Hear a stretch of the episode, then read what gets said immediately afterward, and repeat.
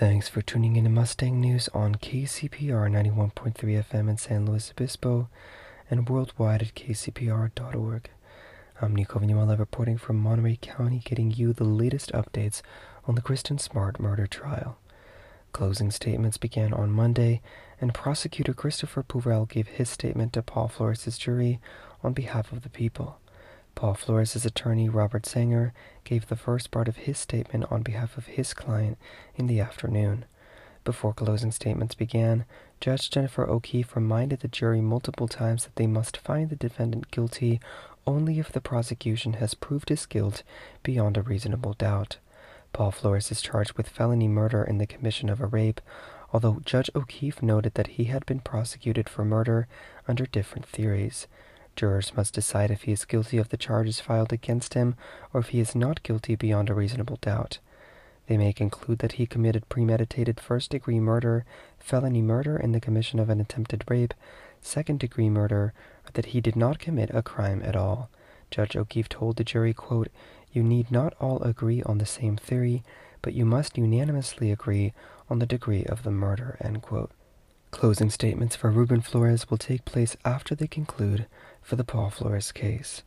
During his closing statement, Peuvrelle told the jury that, quote, "Justice delayed does not have to be justice denied," end quote, and added that, quote, "You have everything you need in evidence to deliver a truthful verdict in this case, that Paul Flores is guilty," end quote.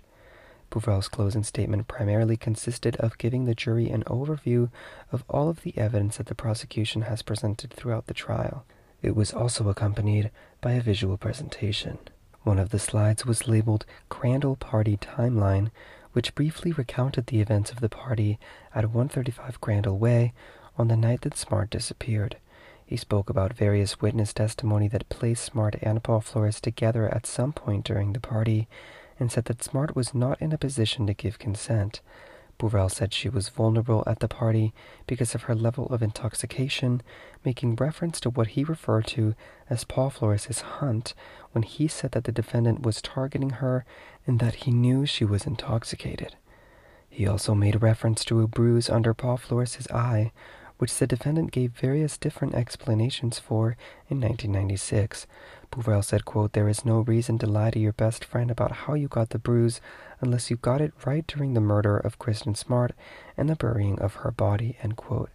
Peuvrelle's closing statement also included descriptions of the burial site that law enforcement excavated under Ruben Flores' deck at his home in Oro Grande, which Peuvrelle described as the perfect hiding place.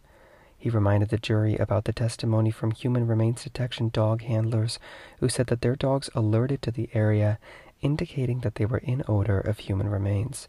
He also noted the anomaly that archaeologists found under the ground fit the exact dimensions for Smart's body and for the fact that it was a grave, and later added that samples taken from under the deck tested positive for human blood. Before this next section, I would like to give a trigger warning for mentions of rape, and advise listeners who may be sensitive to that content to turn off their radio for the next 3 minutes. One of Peuvrelle's last point was revisiting testimonies from two women assigned the names Rhonda and Sarah Doe by the court, who testified that Paul Flores raped them in 2008 and 2011, respectively. Peuvrelle told the jury, quote, "You can conclude that Paul Flores was disposed or inclined to commit sexual offenses, and based on that decision, also conclude that Paul Flores was likely to commit and did commit rape or attempted rape," end quote. He ended his closing statement by asking the jury to find the defendant guilty in this case.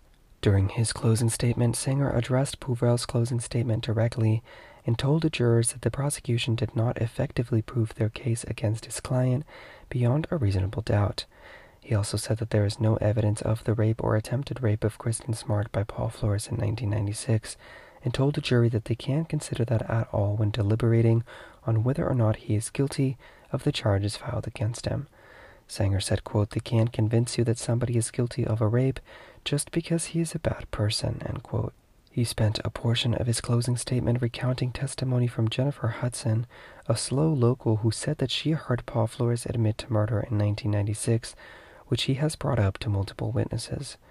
During his closing statement, he called her testimony preposterous and said that her testimony was only a lead that the police department could not corroborate.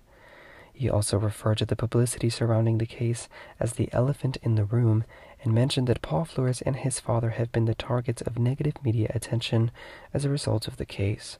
Sanger reminded the jury that the defendant has a constitutional right not to testify, adding that they could not consider this as evidence for the case for any reason. Court proceedings will resume Tuesday morning with the rest of Sanger's closing statement to Paul Flores' jury. Paul Flores is currently charged with Smart's murder, while his father, Ruben Flores, is charged with accessory to the crime. If convicted, Paul Flores can face anywhere from 25 years in prison to a life sentence. His father is facing a maximum sentence of 3 years. For more detailed daily accounts of the trial's events, you can visit MustangNews.net or follow Mustang News on Twitter for updates. For Mustang News on KCPR, I'm Nico Vignola.